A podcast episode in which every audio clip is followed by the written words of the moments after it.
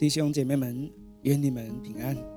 今天我们要阅读《约翰福音》第十九章一到十六节。这一集我们将谈到主耶稣的受苦，来反思我们的信仰。我们先读《约翰福音》十九章一到六节。第一节，于是比拉多命令把耶稣带去鞭打了，士兵用荆棘编的冠冕戴在他头上，给他穿上紫袍。又走到他面前说：“万岁，犹太人的王！”他们就打他耳光。比拉多又出来对众人说：“看，我带他出来见你们，让你们知道我查不出他有什么罪状。”耶稣出来，戴着荆棘冠冕，穿着紫袍。比拉多对他们说：“看哪，这个人！”祭司长和圣殿警卫看见他，就喊着说。钉十字架，钉十字架。比拉多对他们说：“你们自己把他带去钉十字架吧，我查不出他有什么罪状。”在前一章，比拉多已经对犹太人说他查不出耶稣有什么罪来，在这里又强调两次。事实上，在审讯的过程当中，希律也是无法在耶稣身上找到任何罪，最后才交给比拉多的。主耶稣象征着逾越节的羊，毫无瑕疵，为世人献上。他的死将为人类解决罪恶的问题。这捆绑世人已经有几千年的历史了。就在这一刻，罪将得到清算。世人只要凭着信心仰望耶稣基督，罪就必得赦免。旧约摩西举蛇的属灵意义，将在这时成为实际。正如主耶稣说的。摩西在旷野怎样举蛇，人子也必须照样被举起来，要使一切信他的人都得永生。约翰福音三章十四到十五节。既然比拉多已经说明查不出他有任何的罪，但还是将他鞭打了，这显出比拉多是毫无公义的治理者。他为了保卫，将公理放在一边，只为了讨好群众。把主耶稣看为罪犯一样，交给手下去鞭打，这是非常严重的刑罚。鞭打的刑罚过度残酷，所以罗马政府下令，凡是罗马公民都可以免受这样的刑罚。犯人往往承受不了鞭打，就当场死去。约瑟夫的犹太古史记载着，有一名囚犯被鞭打至皮肉变成酱状，骨头显露，死状恐怖。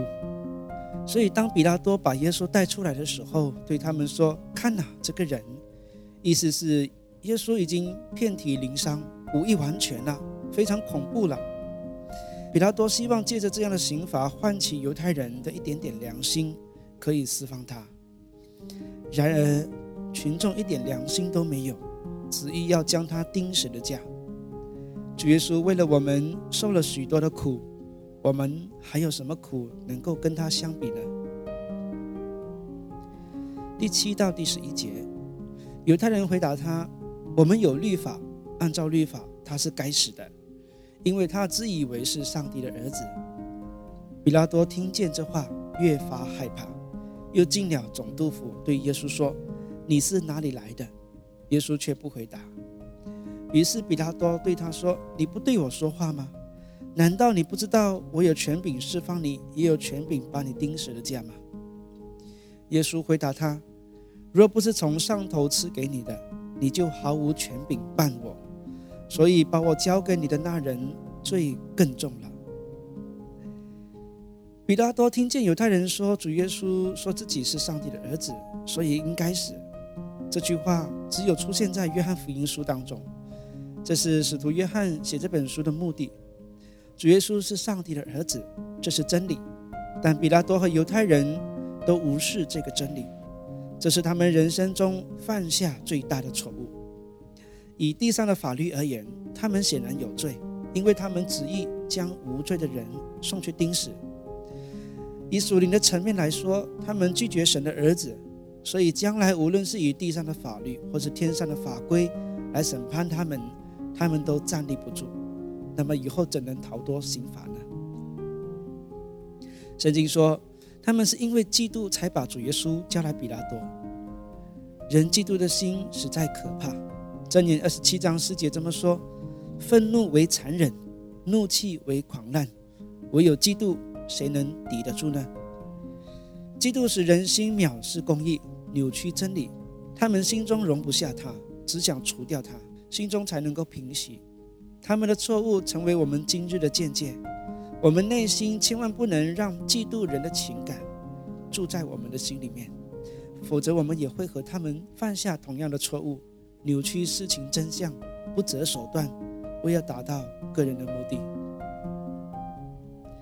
十二到十六节，从此比拉多想要释放耶稣，无奈犹太人喊着说：“你若释放这个人，你就不是凯撒的忠臣；反治理为王的，就是背叛凯撒。”比拉多听见这些话，就带耶稣出来，到了一个地方叫普华石处，希伯来话叫尔巴达，就在那里坐堂。那日是逾越节的预备日，约在正午。比拉多对犹太人说：“看哪，你们的王！”他们就喊着：“除掉他，除掉他，把他钉死的架。”比拉多对他们说：“要我把你们的王钉死的架吗？”祭司长回答：“除了凯撒。”我们没有王，于是比拉多把耶稣交给他们去钉死的架。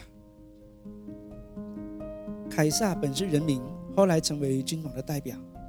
比拉多曾经犯下了两次大错：一次是把皇帝的肖像放在旗帜上开进耶路撒冷，引起了犹太人的众怒；另一次是为耶路撒冷建设供水的系统，强制动用圣殿的奉献金，引起了抗议。后来，比拉多以武力来镇压，也造成了重大的死伤。这一次，犹太人威胁比拉多，若释放主耶稣，将向罗马政府施压，比拉多将官位不保了。比拉多在这样的压力之下，决定自保，将主耶稣交出去钉死的架。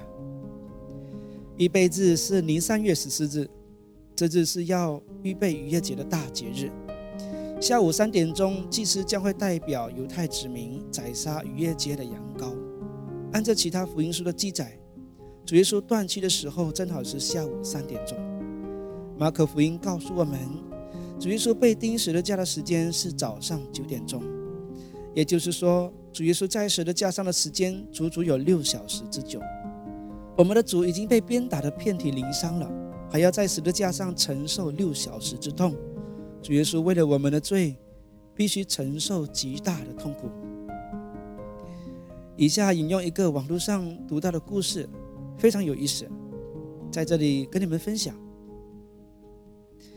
在世界末日审判的时候，有许多人愤愤不平，他们认为自己有许多理由可以说明上帝怎样的不公平。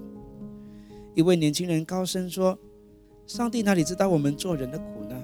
你们看。”在我的背和手臂上，全都是在希特勒纳粹集中营里面所留下的伤痕。我们被鞭打折磨，直到死亡。另一个黑人年轻人从人群中走出来说：“你们看，我脖子上的烙印是烧红的铁留下的，只因为我是黑人，就受到如此不公平的对待。”最后，人群里推选了五位代表：一位犹太人，一位黑人。一位受到原子弹危害的广岛人，一位严重变形的风湿病患者，还有最后一位的畸形婴儿。大家都一致认为，上帝必须先尝尝他们的苦，然后才有资格来审判他们。上帝说：“让他也做犹太人，出生后的合法性被人怀疑和追杀，让他尝尝被门徒出卖的痛苦，让他受不公平的控告。”遭受折磨、鞭打、羞辱、辱骂，最后让他尝尝孤独的滋味，去面对真真实实的死亡。上帝说完之后，全场陷入一片沉静，大家都觉得人类所承受的重担和痛苦，都已经完完全全的应验在主耶稣基督身上了。大家再也找不到什么可以控诉上帝的不公平的。桃树这么说：“除非我们明白自己是一个怎样不配的罪人，否则我们将永远无法明白上帝那奇异的恩典。只有像我这样不配的可怜虫，才能真正体会到上帝的奇异恩典。好了，这是今天的读经分享，我们下期再会。